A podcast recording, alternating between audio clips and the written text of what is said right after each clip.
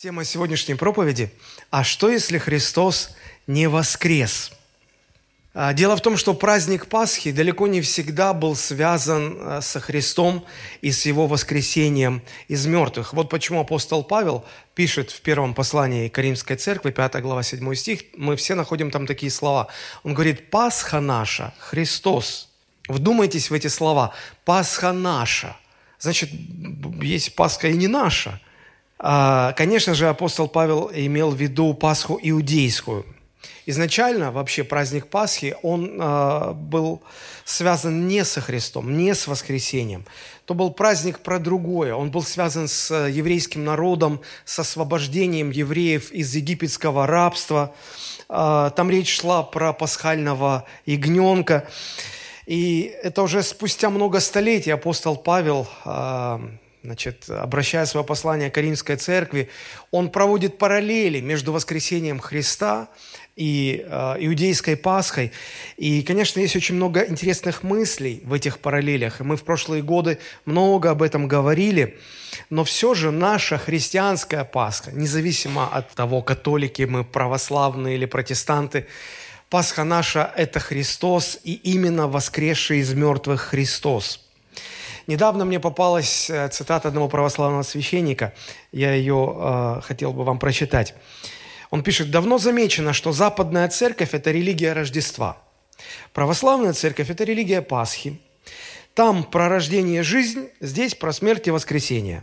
Западного человека всегда интересовало то, что сейчас, русского – то, что потом. Здесь мне ближе, конечно, восточное христианство, потому что потому что я тоже акцент больше ставлю на, а, на воскресении Христовом, на Пасхе, нежели на Рождестве. Пасха наша, снова я вспоминаю эти слова апостола Павла, Пасха наша. Вот приходится как бы уточнять, что это не та иудейская, это наша Пасха.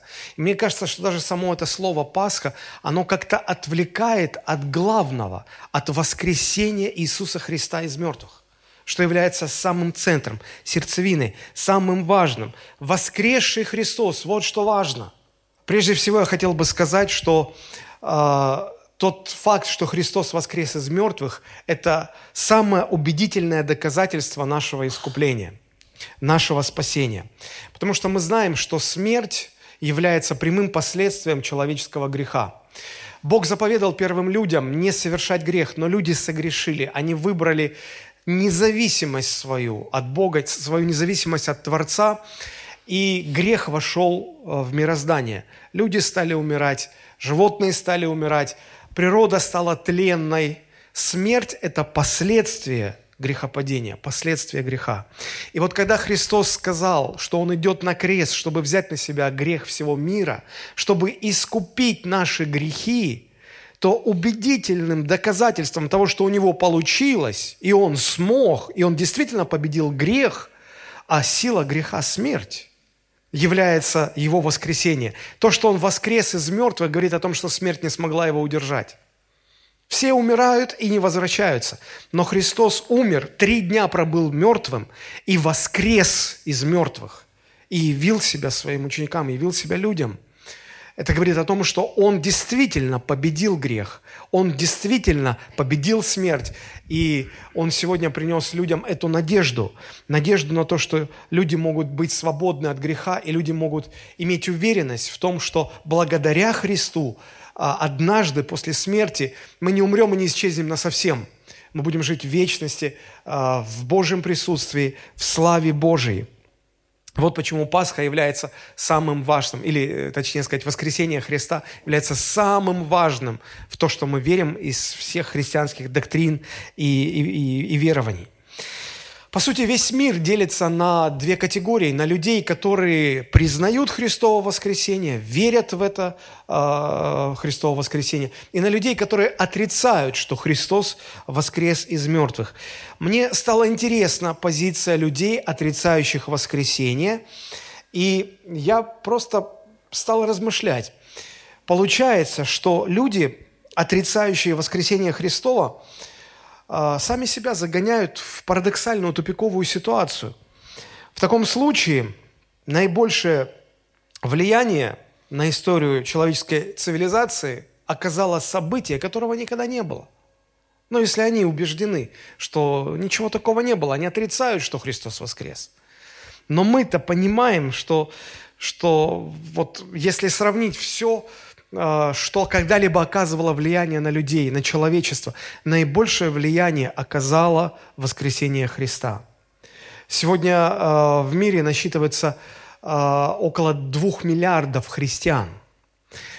Летоисчисление – начинается от Рождества Христова. И можно перечислять много-много таких вот доказательств. Но люди, которые отрицают воскресение, с их точки зрения весь мир живет в каком-то помешательстве. Мир массово сошел с ума, поверив в события, которого на самом деле не было. Получается, что величайшие умы, таланты – Э, писатели, художники, лучшие представители творческой мысли так наивно и глупо поверили в то, что никогда не происходило, и, и, и от веры в это никогда не происходившее событие, они обнаружили в себе какие-то силы, какое-то вдохновение, которое привело к тому, что они стали создавать э, шедевры, каждый в своем виде творчества, которые сегодня составляют сокровищницу мировой культуры – ну как это может быть, друзья? Разве вера в ложь приводит к вдохновению для создания каких-то величественных произведений? Нет. Но, но посмотрите, э, я не знаю, лучшие произведения в музыке, в живописи, в живописи, в скульптуре, в литературе, в архитектуре, но они все связаны с э, евангельскими мотивами. Они все связаны со Христом.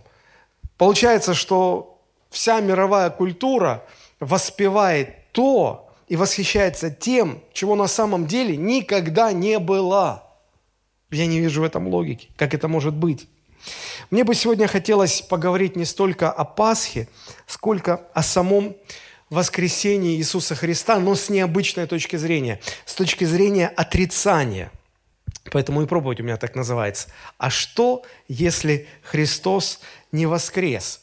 Вот с точки зрения людей, которые отрицают воскресение Христова – ну, давайте на, на, на минуту, на время, ну, поверим, ну, встанем рядом с ними, разделим их позицию, пусть гипотетически, пусть временно, что, ну, вот не было никакого воскресения Христа. Это же просто, так сказать, не было воскресения Христа. Но если не было воскресения Христа, если мы допущение такое принимаем, то как меняется мир тогда? Как меняется наша христианская вера? Как меняется все вокруг? Потому что э, я, я сказал, что наибольшее влияние на весь мир, на развитие мира оказало именно это событие, факт воскресения Христа из мертвых. А представим теперь, что этого не было. А будем отрицать это. Тогда каким становится мир? Вот с этой точки зрения, в этой логике мне хотелось бы сегодня порассуждать. Вы скажете, а почему такая парадигма, почему такой взгляд? Ну, на это меня натолкнули слова апостола Павла, которые я нашел в 15 главе первого послания Коринфянам он примерно так и рассуждает. Давайте прочитаем этот отрывок. 1 Коринфянам, 15 глава, с 12 по 20 стихи. 8 стихов прочитаем. «Если же о Христе проповедуется, что Он воскрес из мертвых, то как некоторые из вас говорят, что нет воскресения мертвых? Если нет воскресения мертвых, то и Христос не воскрес. А если Христос не воскрес, то и проповедь наша тщетна, тщетная вера ваша». Притом мы оказались бы и лжесвидетелями о Боге, потому что свидетельствовали бы о Боге, что Он воскресил Христа, которого Он не воскрешал, если то есть мертвые не воскресают. Ибо если мертвые не воскресают, то и Христос не воскрес. А если Христос не воскрес, то вера ваша тщетна, вы еще во грехах ваших. Поэтому и умершие во Христе погибли. И если мы только в этой жизни надеемся на Христа, то мы несчастнее всех человеков – но Христос воскрес из мертвых, первенец из умерших. Если вы проанализируете всю 15 главу первого послания к Коринфянам, то вы увидите, что апостол Павел там излагает Евангелие. Посмотрите, как она начинается, эта глава. «Напоминаю вам, братья, Евангелие, которое я вам благовествовал, которое вы и приняли, в котором вы и утвердились, которым вы и живете». И он в двух словах, в двух-трех стихах он буквально объясняет суть Евангелия. а, он, он приводит доказательства, что были люди, и, и сейчас, в то время, говорит, еще живы около 500 человек, которые своими глазами видели Христа воскресшим, которые с Ним разговаривали, которые могли подойти, потрогать Его воскресшего. Он, он объясняет, что это не, не, не, ну, не фантазия, не бред воспаленного ума. Это историческое событие, так было. И дальше он а, а, он вынужден отражать нападки, атаки на, на Евангелие, потому что Евангелие всегда подвергается каким-то атакам. И вот одна из таких атак заключалась в том, что в самих а, церквях среди верующих находились люди, которые отрицали вообще саму возможность воскресения из мертвых. И они говорят, нет воскресения из мертвых. И апостол Павел вынужден Э, занять позицию апологета, защитника веры, защитника Евангелия. И он говорит, ну хорошо, хорошо, если о Христе проповедуется, что Он воскрес из мертвых, то как вы, некоторые из вас, говорите, что нет воскресения из мертвых? Ну давайте тогда рассуждать. Давайте говорить от обратного. Давайте. Если нет воскресения мертвых, тогда и Христос не мог воскреснуть. А если Христос не воскрес, то... И вот он дальше перечисляет последствия. То есть мир становится совсем другим. Мир изменяется. Если Христос не воскрес, это не просто голословное заявление, тогда мир другой.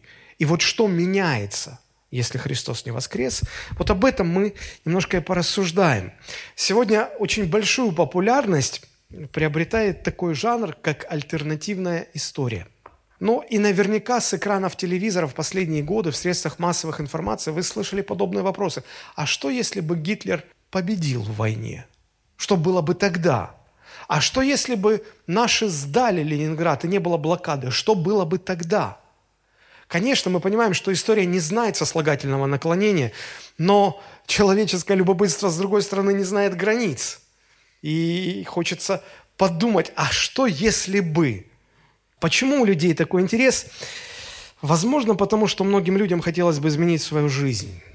Хотелось бы, чтобы она развивалась по альтернативному какому-то сценарию. Возможно, потому что люди сожалеют о некоторых событиях из своего прошлого, и им бы хотелось, чтобы жизнь разворачивалась по-другому. И вот интересно, что э, эти мысли были популярны не только, ну, эти мысли популярны не только в наше время, они были популярны и в, в то время, когда пишет э, апостол Павел свои послания. Да, да, так и есть. Текст, который мы прочитали, апостол Павел написал почти две тысячи лет назад. И вот вся эта глава, э, будучи посвящена Евангелию, в самом центре этой главы мы находим большой такой кусок, э, где апостол Павел занимает как бы альтернативную точку зрения и говорит, ну, предположим, что мертвые не воскресают. И тогда Христос не воскрес. А если Христос не воскрес, тогда это приводит к определенным последствиям. И вот в качестве трех основных последствий апостол Павел выделяет следующие моменты. Он говорит, если Христос не воскрес, тогда, друзья, у нас с вами мертвый Спаситель. Мертвый Спаситель. Он же не воскрес, он же мертвым остался. Тогда, э, друзья, у нас с вами мертвая вера, тщетная, пустая, бесполезная. Вера никогда не может быть живее предмета своей веры. Если предмет нашей веры Христос мертв, то и вера наша такая же. И в-третьих, у нас с вами бессмысленная, безнадежная и самая несчастная жизнь из всех людей. Вот мне хотелось бы немножко подробнее остановиться на, на этих трех последствиях, когда люди говорят, что да не было никакого воскресения. Это все придумано. На самом деле ничего не было. Ну, допустим, Христос не воскрес. Что тогда? А вот давайте смотреть. Итак, 1 Коринфянам, 15 глава, сначала 12-13 стихи. «Если же о Христе проповедуется, что Он воскрес из мертвых, то, как некоторые из вас говорят, что нет воскресения мертвых, если нет воскресения мертвых, то и Христос не воскрес». Здесь очень простая логика. Тогда никто не может воскреснуть. А значит, Христос, Он умер за нас, Он висел на кресте – его положили в гробницу, и на этом все. Он там так и остался. Он мертв. Получается, что он беспомощен. Он не победил смерть. А значит, как он поможет нам всем?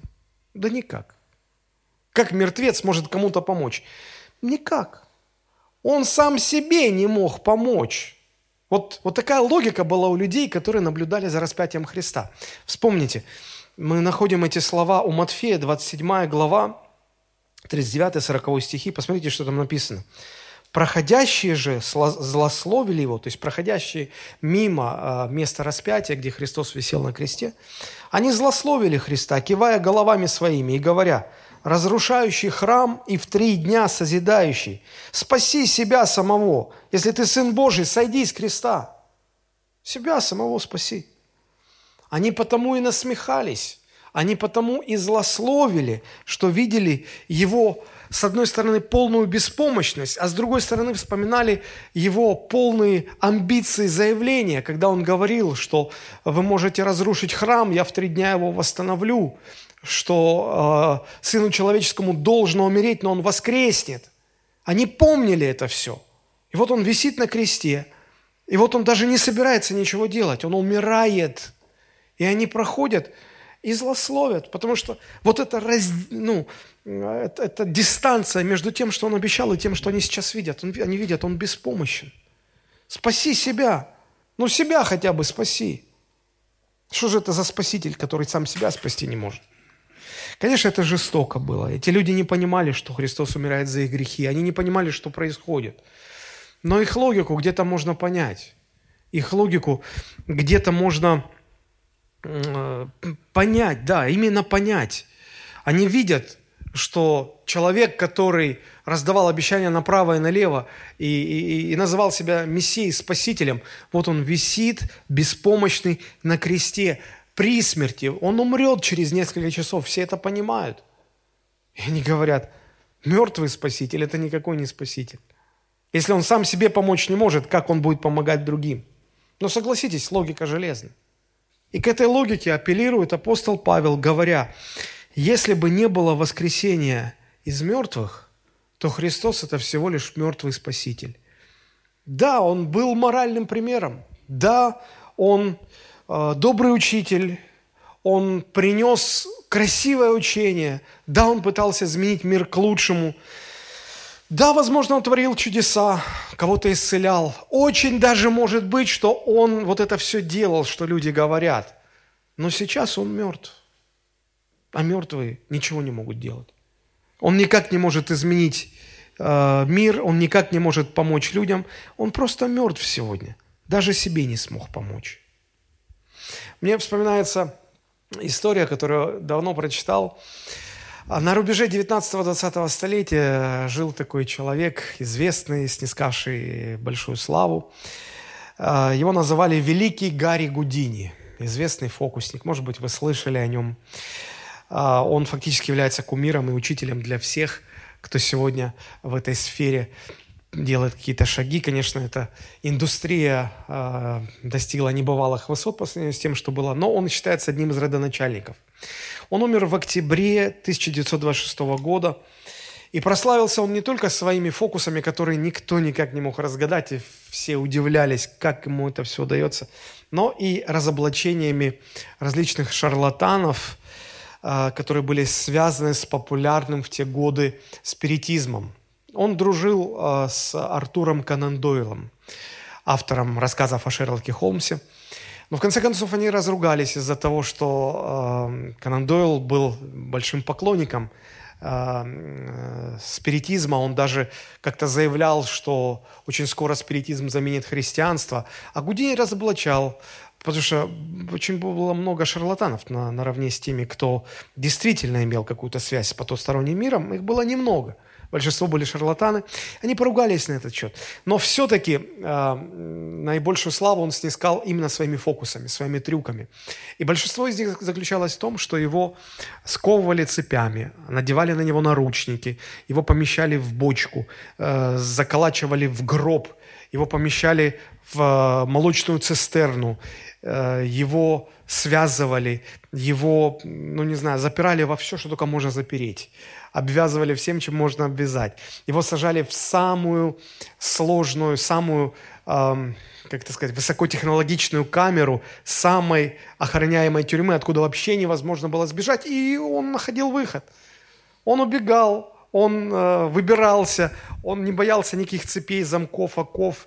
Он, он из всякой передряги выходил, выбирался. И вот когда в октябре он умирал, 1926 год, уже будучи при смерти, э, в истории есть эта информация, он сказал своей жене, он так вот улыбнулся, подмигнул ей и сказал, если оттуда есть хоть какой-то выход, я его найду.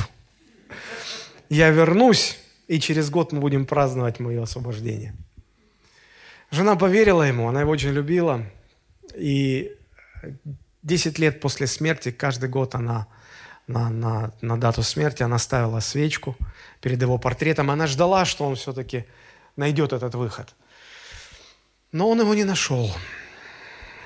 Никто не смог избежать смерти, только Христос, который, умерев на кресте, все-таки воскрес. Потому что я даже не говорю сейчас с точки зрения христианина, я говорю с точки зрения римской власти, потому что, а, как мы знаем, Иудея была под оккупацией римлян, и, а, по сути, сами иудеи не могли распять Христа. Потому что это был праздник Пасхи. На Пасху никого нельзя было предавать смерти. Поэтому они апеллировали к римской власти. И они а, руками римлян прибили Христа ко кресту. И когда факт смерти был установлен, а римляне, поверьте, они были дотошны. Смерть Христа была задокументирована. Плюс еще неугомонные фарисеи, они пришли к Понтию Пилату и сказали, слышишь, тут вот ученики его, вроде как говорят, что он когда-то говорил, что он там собирается воскреснуть на третий день. Мы-то понимаем, что это все бред, и никто, конечно, никуда не воскресит. Но мало ли, ученики, ученики придут, украдут его тело, а потом скажут, что он воскрес. Вот чтобы такой... Вам же не нужны беспорядки. А римляне больше всего боялись беспорядков на тех территориях, которые они держали под своей властью. А и римский прокуратор соглашается, он выделяет э, целую группу профессиональных, таких матерых римских воинов. Э, гробницы тогда это не хоронили в гробах, как у нас сегодня деревянных. Э, гробом называлась э, такая небольшая пещера, в которой оставляли умершее тело. Вот, и вход обычно за, заваливали камнем. И вот потребовалось огромное количество солдат, чтобы большой-большой валун э, значит, при, прикатить и закрыть им вход в пещеру. Мало этого. Еще римляне поставили печать. Они опечатали вход в пещеру римской печатью. По тем законам всякий, кто срывал римскую печать, вообще без всякого разбирательства предавался смерти. Это было священно. Завалили камнем, поставили печать, поставили охрану из римских воинов. Ну все, ну все, что еще можно сделать? Так боялись мертвого человека. И мы знаем, что Христос воскрес. Рано утром на рассвете этот камень с грохотом отлетел. Не потому, что Христу нужно было выйти. Он воскрес в теле, которое могло проходить через любые стены. Камень отвалился э, для того, чтобы ученики могли зайти в пещеру и увидеть, что его там нет. Там остались одни пелены, в которые завернули тело умершего Христа. Он воскрес из мертвых. И сегодня он жив. Мы не говорим о какой-то исторической личности, которая ну, жила много-много лет назад, потом мы ее похоронили, и, и все. Он две тысячи лет назад воскрес из мертвых, и сегодня он жив. Он сегодня победил, является победителем над смертью. И он сегодня присутствует своим духом в, каждой, в каждом христианском собрании. Он сказал своим ученикам, что если двое или трое где-то соберутся во имя Его, то есть ради Него, говорит, я там посреди вас. И вы сегодня можете к Нему обратиться, и вы сегодня можете поговорить со Христом. Он сегодня жив. Мы не говорим о событиях давно минувших лет и о личности, которая когда-то жила, а сегодня нет. Он сегодня жив. Я когда-то слышал историю а, об одном мальчике. А, он учился в средних классах, и учитель а, дал такое задание всему классу, чтобы они за время урока написали короткое сочинение на один лист, на один тетрадный лист – Э, небольшое сочинение о какой-то выдающейся личности из тех, кто ныне живет, из ныне живущих э, людей. И кто-то написал о политиках, кто-то о спортсменах, кто-то об ученых. И вот один парень в классе, он был из верующей семьи, он написал об Иисусе Христе. И когда учительница проверяла эти все работы, она взяла его тетрадь, и она говорит, в принципе, у тебя неплохая работа, и ты неплохо написал. Но ты совершенно не понял суть моего задания. Я попросила написать о личности ныне живущей. И мальчик говорит, я очень хорошо понял ваше, ваше задание. Я и написал о ныне живущей личности. Говорит, так, не так давно была Пасха, и когда вам говорили «Христос воскрес», вы как отвечали? Она говорит, «Христос воскрес». Он говорит, так вот, если Он воскрес, значит, Он ныне живущий. И поэтому я совершенно эм, понял ваше задание и сделал то, что вы просили. Конечно, там посмеялись над этим. Как и сегодня многие смеются, когда мы делимся своей верой, но так или иначе, смеется тот, кто смеется последний. А знаете, когда, а, когда в церквях принимают вечерю, так получилось, что сегодня первое, первое служение в этом месяце, а у нас обычай, как и во многих церквах, первое воскресенье месяца мы принимаем вечерю. А, иногда люди думают, что вечеря – это так, такой аналог поминок о Христе. Когда мы участвуем в вечере, мы не, не проводим никаких поминок. Мы не поминаем нашего учителя. Мы, мы разделяем с ним торжество Его победы, Его воскресения. Он воскрес из мертвых, победив грех, победив смерть. И Он сказал, что точно так же, как Он воскрес из мертвых, в свое время и нас Он воскресит из мертвых. В этом наша христианская надежда – Поэтому это не что-то скорбное и печальное, это радостное. Мы не только смерть Господня возвещаем, мы возвещаем и Его воскресение. Но все это, если Христос воскрес. А если Он не воскрес, Он мертвый Спаситель. Второе, на что делает а, акцент апостол Павел, он говорит, что не только Спаситель мертвый, если Христос не воскрес, но и вера ваша мертва. Посмотрите, 14 стих и, и ниже. 14-15 стихи прочитаем. «А если Христос не воскрес, то и проповедь наша тщетна, и вера наша тщетна. Притом мы оказались бы лжесвидетелями о Боге, потому что свидетельствовали бы о Боге, что Он воскресил Христа, которого Он не воскрешал, если, то есть, мертвые не воскресают. Тщетная вера, бесполезная вера. Что такое вера или вероучение а, – если, если Христос э, мертв, если Спаситель наш мертв, тогда вероучение наше мертвое. Мы же утверждаем, что в нашей вере, э, в Евангелии, как в вероучении, есть сила, способная преображать грешника. Есть сила, способная э, изменить жизнь человека. Мы говорим, что христианское учение – это не просто эталон морали – это не просто нравственные принципы, источник мотивации, какой-то красивые какие-то доктрины. Мы говорим, что самое важное в Евангелии, самое, или самое важное в христианском вероучении – это сила, которая способна освобождать человека от греха. Это сила, которая способна грешника превратить в праведного. Сила, которая способна изменить и преобразить жизнь. Вот почему наша вера называется живой. Но если Христос мертвый, тогда в Евангелии нет никакой силы. Это просто свод правил, набор, набор правил. Не лжесвидетельствуй, не посмотри на женщину с вожделением, э, ну и так далее, и так далее, и так далее. Просто набор правил, которые нужно человеку соблюдать, и как только он пытается их соблюдать, он понимает, что он, у него ничего не получается. У него ничего не получается. Так вот, если убрать воскресение Христа – если убрать живого Христа из, э, из христианской веры, тогда само по себе это э, вера и сама по себе, само по себе это учение христианское, оно ничего не может изменить. Ровным счетом ничего. Оно мертвое, в нем нет сил. Более того, а, само Евангелие, которое мы проповедуем людям, оно оказывается лживым, если Христос не воскрес. Посмотрите, пожалуйста. 14 стих. «Если Христос не воскрес, то и проповедь наша тщетна». Что мы проповедуем? Мы проповедуем Евангелие, но наша проповедь бесполезная. Получается, что мы проповедуем Евангелие, которое основано на том, что Христос живой сегодня, Он воскрес из мертвых. А если Он не воскрес, значит, это лживое Евангелие. Значит, оно вводит в заблуждение людей. Евангелие, мы говорим, что Евангелие в переводе на русский, само это слово означает добрая, хорошая, радостная весть.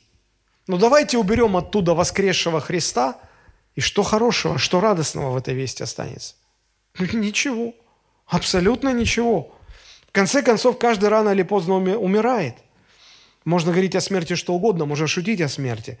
Можно игнорировать ее, можно как угодно к ней относиться, но ну, куда ты денешься от ее неизбежности? Она неизбежна. Такова жестокая реальность. Мы все умрем, рано или поздно, потому что все люди умирают. Что доброго? Или что нового мы скажем людям, если Христос не воскрес, если Христос сегодня мертв? Но Евангелие как раз-таки утверждает, что если кто и смог победить смерть, то это Иисус Христос. Я могу вам приводить массу мест Писания, где об этом говорится, но а, за неимением времени ограничусь тремя местами. Три свидетельства, вот где конкретно говорится. 1 Коринфянам 6,14 написано, 1 Коринфянам 6,14, «Бог воскресил Господа, воскресит и нас силою Своей». Мы верим в то, что не просто Христос воскрес, а Он нас воскресит. Мы разделяем с Ним эту победу. 2 Коринфянам 4,14.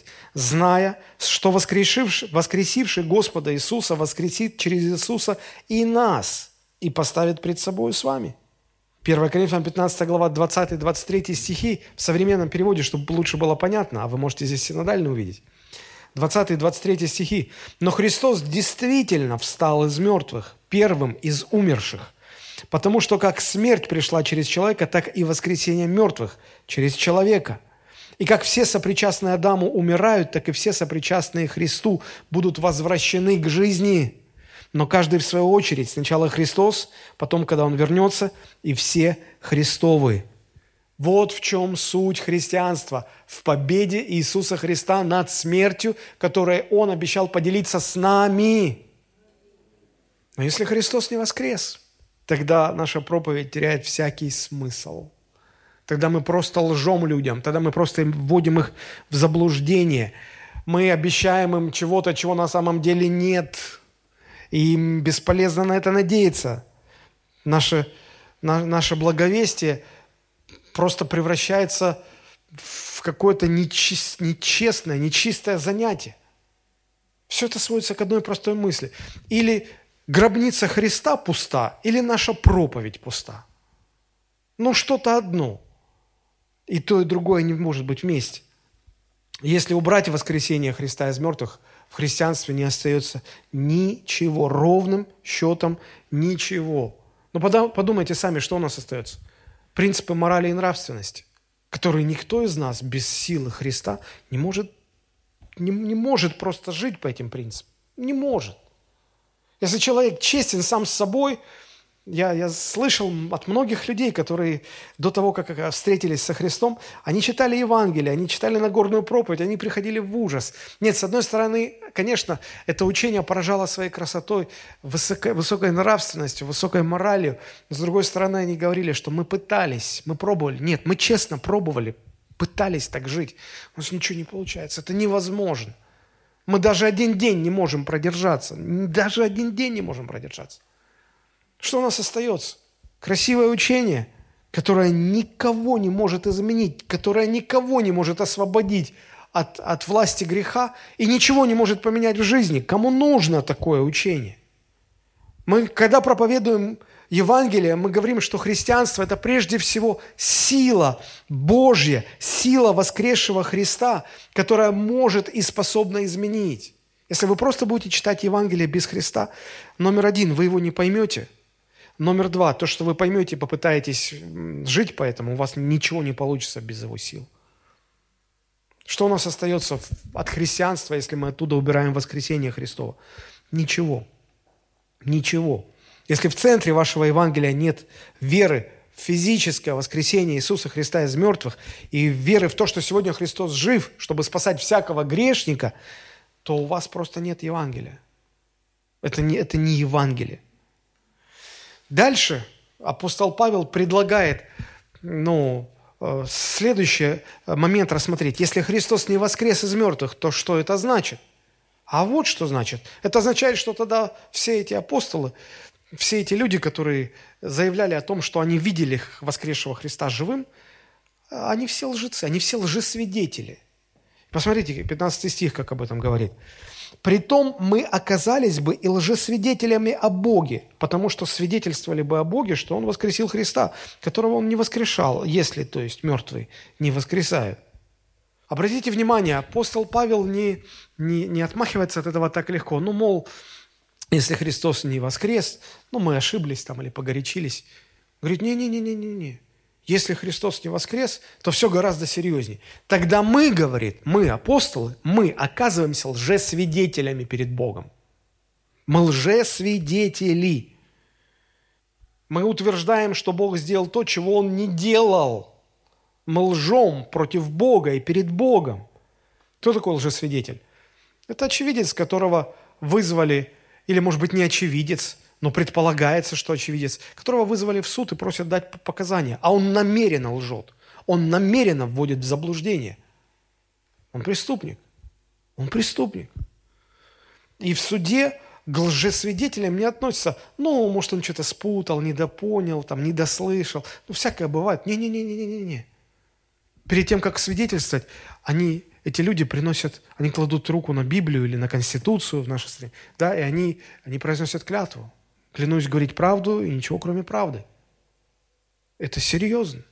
Если Христос не воскрес, то апостолы, да и все проповедники Христа, включая меня, мы все тогда лжецы, мы лжесвидетели, мы как минимум виновны в пяти пунктах. Я вам их сейчас перечислю. Мы виновны в том, что мы дискредитируем Бога, заявляя, что Он сделал то, чего Он не делал. Второе, в чем виновны тогда апостолы, они показывают, что Бог по факту оказывается не всемогущим, но бессильным перед лицом смерти. Ладно мы, людишки, которые сами восстали против Бога, э, против своего Творца, нас, нас не обязательно было бы спасать. Ладно, как говорится, Бог с ним, но, но, но Бог Отец, вот висит твой сын на кресте. Нам не надо его спаси. Ему, помоги, ему помоги. Но ты даже ему не можешь, ты даже его не можешь вытащить из лап смерти. Какой ты всесильный Бог. Ты бессильный Бог. В-третьих, тогда апостолы и все проповедники Евангелия нарушают девятую запись, заповедь, которая говорит «не лжесвидетельствуй». Не, лжесвид... не произноси ложного свидетельства. В-четвертых, Получается, что апостолы устроили настоящий заговор, решив обмануть весь мир и распространять по всему миру лживую религию, если Христос не воскрес. И в-пятых, они увлек... им удалось увлечь миллионы, на сегодняшний день миллиарды легкомысленно поверивших в эту ложь людей. Они втянули миллиарды, два миллиарда людей в свою авантюру. Это преступление века, если Христос не воскрес из мертвых. То есть, в сущности, апостол Павел говорит, что все сегодняшние христиане – это участники какого-то чудовищного заговора, который начался еще с апостолов, которые утверждали, что мы лично видели Иисуса, мы с Ним разговаривали, мы трогали Его раны.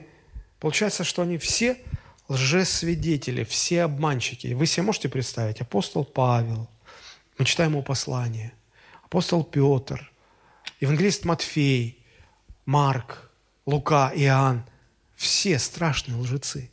Все страшные лжесвидетели.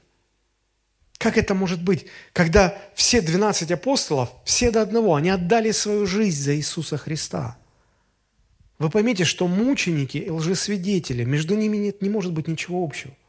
Лжесвидетель может э, упорствовать и стоять на на, на том, что он говорит правду и выдавать свою ложь за истину, но ровно до тех пор, пока это не будет ему стоить жизни. Никто из лжесвидетелей не согласится умереть за ложь. Ладно, все, может, ему поверили, но он-то знает, что это ложь, он-то знает, и он за это умирать не будет. Никто не будет за это умирать. Они все умерли за это. Первые христиане это, – это мученики, в основном мученики, потому что им, их ставили перед выбором – или отрекись от своего Христа и живи. Или если ты остаешься верен своему Христу, тогда ты умрешь. И они выбирали смерть. Если это правда, что Христос не воскрес, тогда не только Новый Завет, это лживая книга, потому что писалась лжецами, лжесвидетелями, но тогда и Ветхий Завет – это лживая книга. Посмотрите, 4 стих этой 15 главы.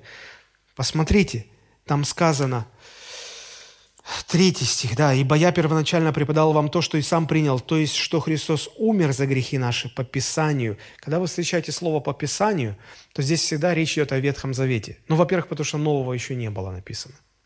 А во-вторых, под словом «Писание» э, ну, всегда понимается книги Ветхого Завета. Так вот, Христос не только умер за наши грехи по Писанию, четвертый стих, но и что Он погребен был, и что воскрес в третий день по Писанию. Он был воскрес. Он, он воскрес по Писанию. То есть Ветхий Завет предрекал, пророчествовал. Там были пророчества о том, что Он воскреснет. И вот Павел говорит, что по Писанию Ветхого Завета – он воскрес. Значит, и Ветхий Завет писали лжесвидетели, обманщики, преступники, лжецы. Вообще вся Библия, Ветхий и Новый Завет – это тогда лживая книга, пустая, лживая религиозная книга. Вот к чему мы приходим, если Христос не воскрес из мертвых. Как много интересных последствий вытекает из отрицания Христового воскресения – как много всего вытекает из отрицания того, что Христос воскрес из мертвых. И так много, что мы не знаем, что с этим делать. Напрасная вера. Смотрите, он говорит, Павел говорит, что тогда вера ваша тщетна. Не только проповедь бесполезна, но и вера тщетна. Обычно люди говорят, мы спасаемся только верой. На самом деле правильнее сказать, что мы спасаемся только Христом через веру.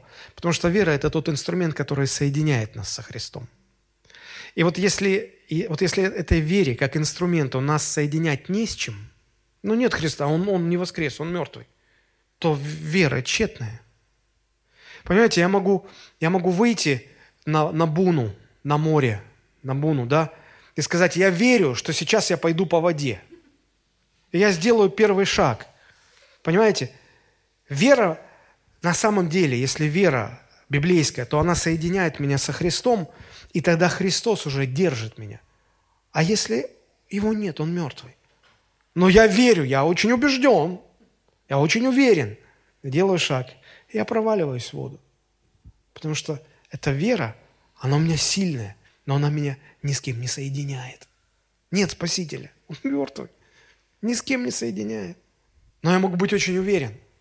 Можно сколько угодно верить, доверять, ничего не произойдет. Все пустое тогда. Все пустое. Не с кем соединять нас. Многие, кому мы благовествуем сегодня, они думают, что у нас наивная и беспочвенная вера, что мы слабые люди, поэтому нам, нам надо во что-то верить, но иначе мы не справляемся психологически с жизненными трудностями. Ну пусть хоть во что-то верят, может им так легче будет жить. Друзья, мы, мы не слабые люди, и мы не фанатики, которые верят в что-то удобное для нас – Наша вера основывается на исторических фактах. Наша вера основывается на Писании, которое было записано очевидцами. И мы, мы исследовали, мы... Да ладно, даже, даже не так. Просто реально вы, вы вряд ли найдете кого-то человека, который уверовал просто, ему понрав... просто потому, что ему понравилось Евангелие. Оно его разочарует. Написано, буква убивает – оно прекрасно само по себе, но человек без силы Христа не может по нему жить. И если честный человек, он разочаруется. Он может сначала быть очарован Евангелием, но он потом разочаруется, потому что нет силы так жить, и взять эту силу неоткуда. Мы христиане, потому что однажды мы столкнулись с силой воскресшего Христа, с живым Христом. С живым Христом. Вот и все. Кого-то Он исцелил, кого-то Он освободил, кому-то Он жизнь спас. Вот, вот в чем сила христианства, вот в чем смысл христианства. Уберите воскресшего Христа, и все христианство рассыпется. Поэтому Павел и пишет, что если Христос не воскрес, тогда и вера ваша тщетна. И вообще все тщетно. Опираться не на что. Опираться не на что. Представьте такую ситуацию. Не дай Бог, конечно. Не дай Бог, повторю третий раз, не дай Бог. Но, допустим, вы заболели, и врачи нашли у вас э, рак, онкология. И, конечно, это убивает. Это человек выходит из кабинета врача, услышав это, и он не может сориентироваться, у него кружится голова, он не понимает, что происходит, у него жизнь рушится. потом он немножко приходит в себя, он пытается как-то с этим сосуществовать, жить с этим, мириться с этим. Он, он ищет выход, и, и он не знает, что делать. Представьте, э, ну, представьте, к вам приходит ваш друг и говорит, слушай, да ладно, я такого врача хорошего знаю, лучший онколог страны. Пойдем с тобой, позна... тебя познакомлю с ним. Он вас везет на кладбище, вы не можете понять, что происходит. Он подводит вас к роскошной могильной плите. Там портрет красивого человека, там выбита фамилия, даты жизни, родился тогда-то, умер тогда-то. Говорит, вот, лучший онколог страны. Он говорит, он многим жизни спас. Вы не будете отрицать, очень даже может быть. Очень даже слава Богу. Но как он, мертвый сейчас, как он мне поможет, живому -то? Ну что он для меня сделает? Ну что? Мы понимаем, как это бессмысленно. Но когда люди отрицают Христово воскресение, они не понимают, что, что они сами оказываются в таком вот положении. Что тогда остается от христианства? Ничего, ничего. 17 стих в нашей 15 главе. «А если Христос не воскрес, то не только вера ваша тщетна». Он говорит, у вас еще самая несчастная жизнь, самая безнадежная, бессмысленная – и самая несчастная жизнь. Говорит, вы еще во грехах ваших. И все ваши умершие родственники, которые во Христе умерли, они погибли. И если мы в этой только жизни надеемся на Христа, то есть, понимаете, мы, мы не ждем, мы не ждем воскресения из мертвых, мы просто понимаем, что вот мы живем, кому-то осталось 10 лет, кому-то 20 лет, кому-то 40 лет самым молодым, кому-то 2 года осталось, кому-то год, неважно, всем сколько это осталось. Нам всем уже выписана дата смерти. И вот просто Павел говорит, что если вот в этом коротком отрезке жизни вы надеетесь на Христа, ну, Он, может, вам поможет сдать экзамены, Он вам поможет выйти замуж или жениться, Он вам поможет там заплатить долги, Он вам просто будет, пусть, пусть даже каждый день вам будет помогать по жизни, и у вас эти несколько лет, которые вам осталось жить на земле, в шоколаде пройдут. Он говорит, даже так, даже если так, вы самые несчастные люди, если надеетесь на Христа только в рамках этой жизни. Потому что христианская надежда не здесь, она там. Христос воскрес из мертвых, и нас Он воскресит из мертвых. Посмотрите, Он говорит, если Христос не воскрес, наши грехи не прощены. Они все еще остаются на нас. Вы еще во грехах ваших, 17 стих.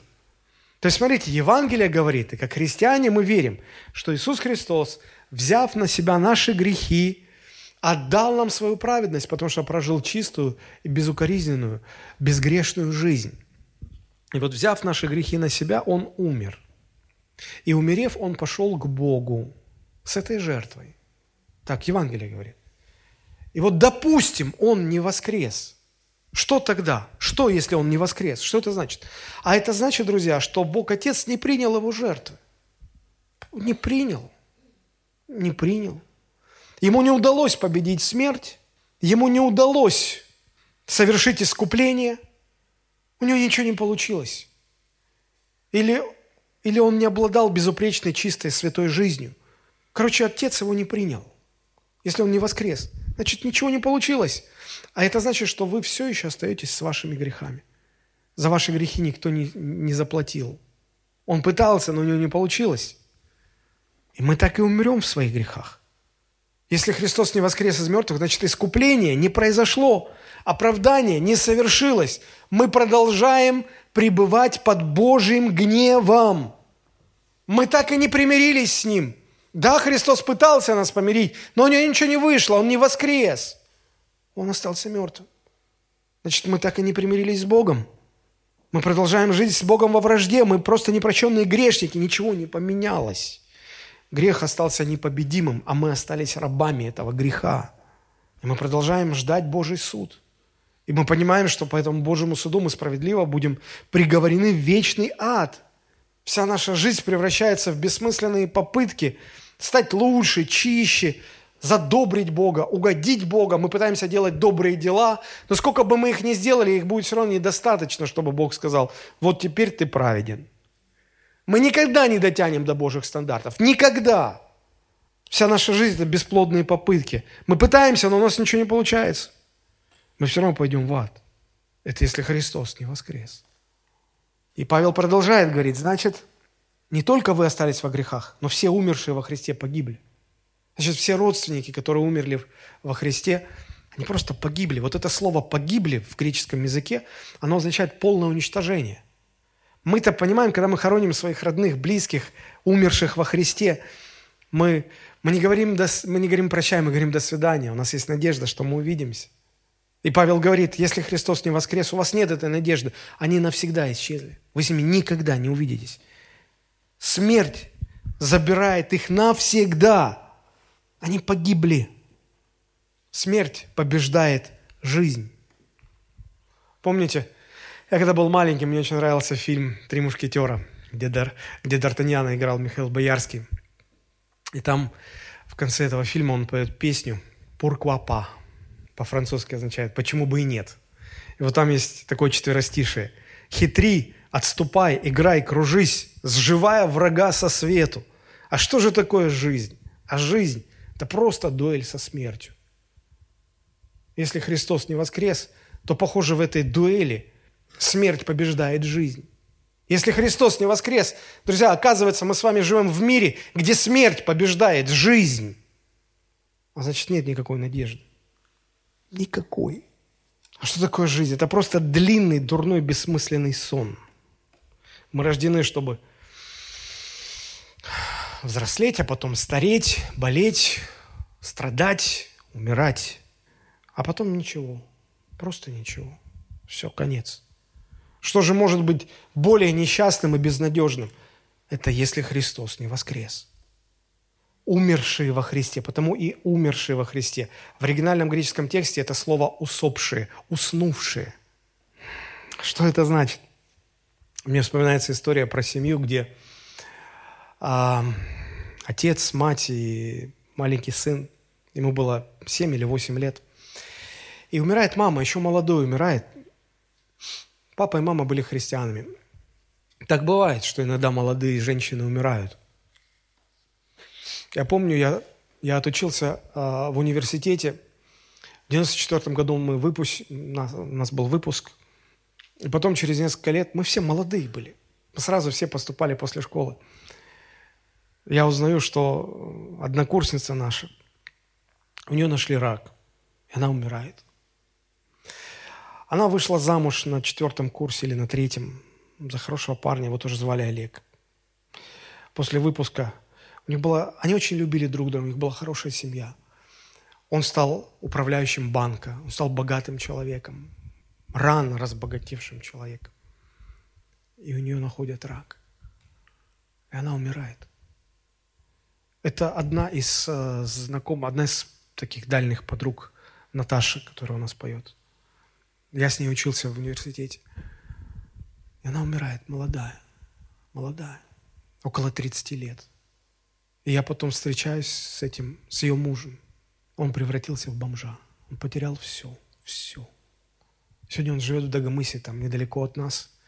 И я когда хожу в аптеку, он там стоит с другими алкоголиками видит меня и, и так вот скрючивается. О, Олег, Олег, привет. Олег, дай денег, дай денег. Люди умирают. И вот молодая умерла мама в этой истории. Ее хоронят, и мальчик не может понять, что происходит, почему, что, что с мамой. И папа, чтобы как-то его утешить, говорит, мама уснула, мама спит, мама долго будет спать. Говорит, я пойду ее разбудить. Он подходит как к гробу, как гробу, начинает теребить его плечо. Мама, вставай, просыпайся, вставай, мама, вставай. Он плачет. И отец подходит и говорит, ты не сможешь ее разбудить. У тебя не получится ее разбудить. Он говорит, а кто может? Говорит, однажды придет Христос, и Он разбудит твою маму. И Он разбудит. У тебя не получится, но Христос разбудит. И все христиане верят, что однажды все умершие во Христе, Христос лично придет за каждым и разбудит всех усопших во Христе. Разбудит и встретит, чтобы ввести в новую вечную жизнь, где нет смерти.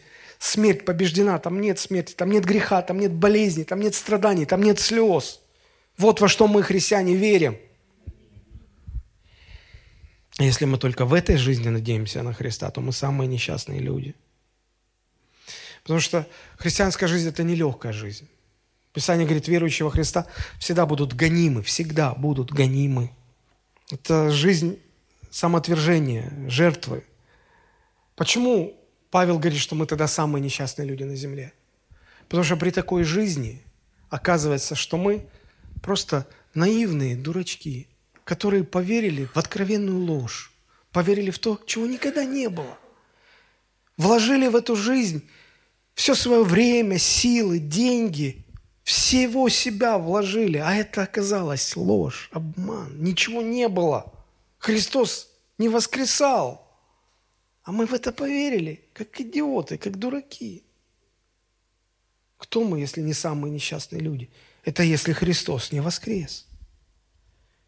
Без воскресения Христа мы просто бедные, заблудшие, жалкие глупцы, которые всю жизнь построили на обмане, а оказалось, что в жизни нет ни смысла, ни надежды.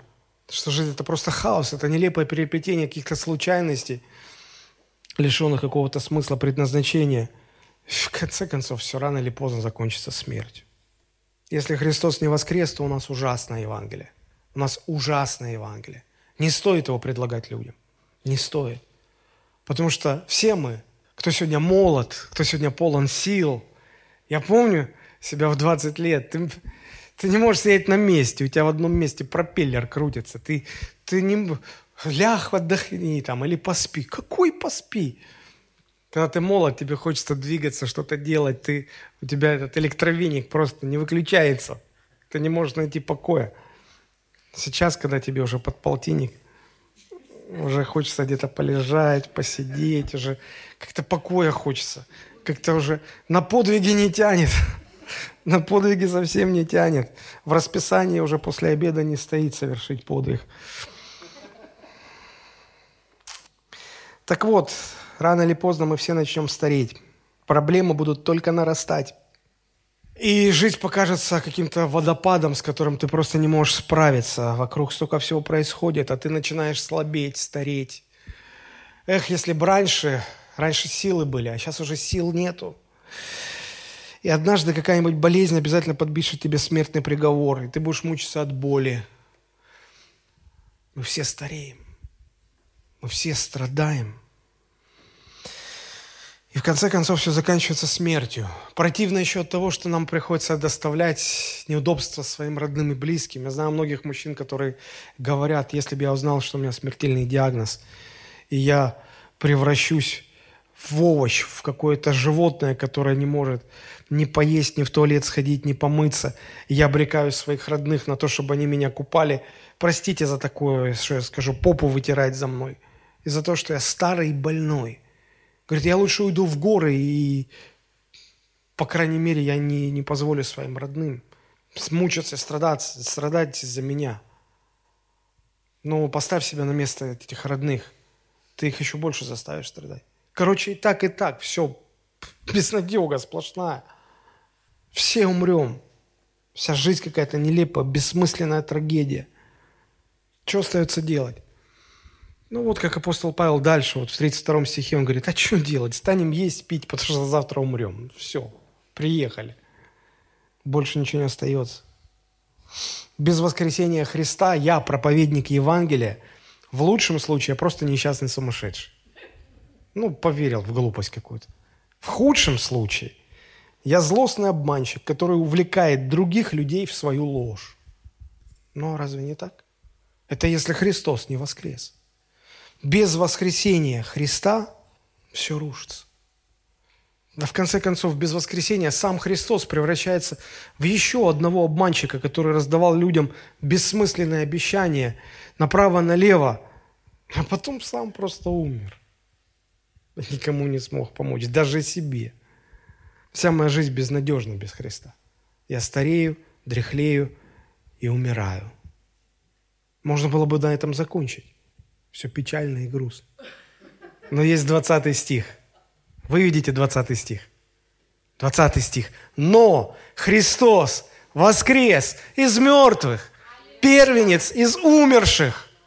Первенец, это значит мы следующие. Вот в чем радость. Но Христос воскрес из мертвых. Есть смысл, есть надежда. Грех побежден, смерть побеждена. У нас есть величайшая надежда. У нас есть величайшая надежда. А что, если Христос не воскрес? Можно много рассуждать.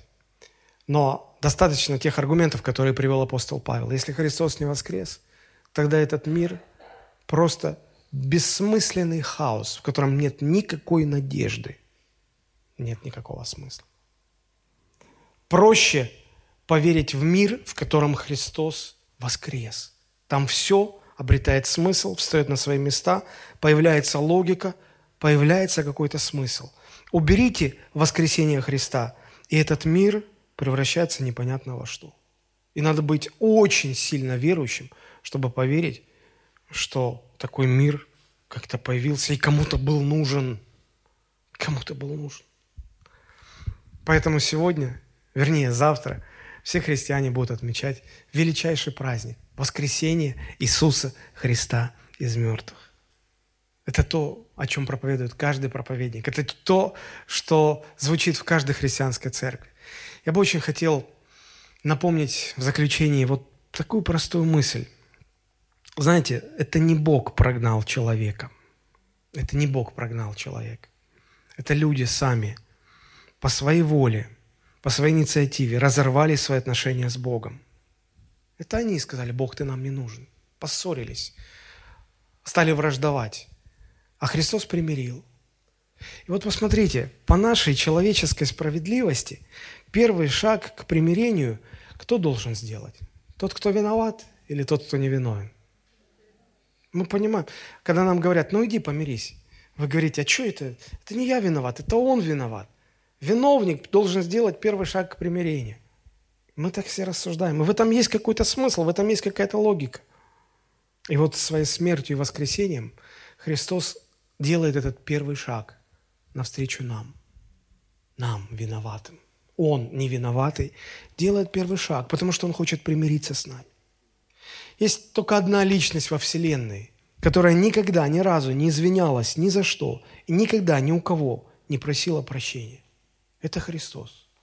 Потому что не за что. Потому что никогда никакого зла и никакого греха он не совершал. Он абсолютно свят и безгрешен. И вот эта личность 2000 лет назад своей смертью и воскресением сделала первый шаг навстречу каждому человеку, предлагая, давай помиримся, давай мириться. Неужели ты откажешь? Я хотел бы вам напомнить картину, которая называется «Сотворение Адама». Микеланджело Буонаротти «Сотворение Адама». Фактически это фреска потолка Сикстинской капеллы, что в Ватикане находится. На ней изображен Бог-творец, протягивающий свою руку к Адаму, сотворение Адама. Нам уже точно, наверное, не докопаться до того смысла, который автор вкладывал в это произведение. С тех пор прошло много сотен лет, и многие люди по-разному видели разные вещи в этой картине. я не буду вдаваться в эти подробности, но то, что я простой человек, просто христианин, что я вижу, что Бог, обратите внимание, теперь э, можно показать только их руки. Вот Бог, протягивая свою руку к человеку, смотрите, Он он, он, он вытягивает палец свой указатель. Он вытягивает. То есть ну, ближе уже некуда, дальше делать. А Адам вальяжно так лежит, вальяжно. И, и, и так вот руку протягивает, ему даже палец. Ему просто поднять палец, и он соединится. Но он не спешит даже палец поднять. Бог сделал первый шаг навстречу к человеку, а человек даже пальцем пошевельнуть не торопится, чтобы ответить. Вот так сегодня весь мир – Бог предъявил доказательства своей любви, воскресив Христа из мертвых. И предлагая каждому человеку, говорят, давай мириться, ну хватит жить во вражде, давай мириться. А люди не спешат ответить на этот первый шаг. Не спешат. В своей проповеди я постарался наглядно показать, что этот мир без Христового воскресения безнадежен и обречен, лишен всякого смысла. И именно воскресение Христа из мертвых придает этому миру и этой жизни какой-то смысл, упорядоченность, надежду, победу над смертью, над грехом. Почему же люди сегодня, подобно этому Адаму, не хотят даже пальцем пошевелить, чтобы ответить. Ответить на этот первый шаг Творца. Ответить. Он предлагает мириться.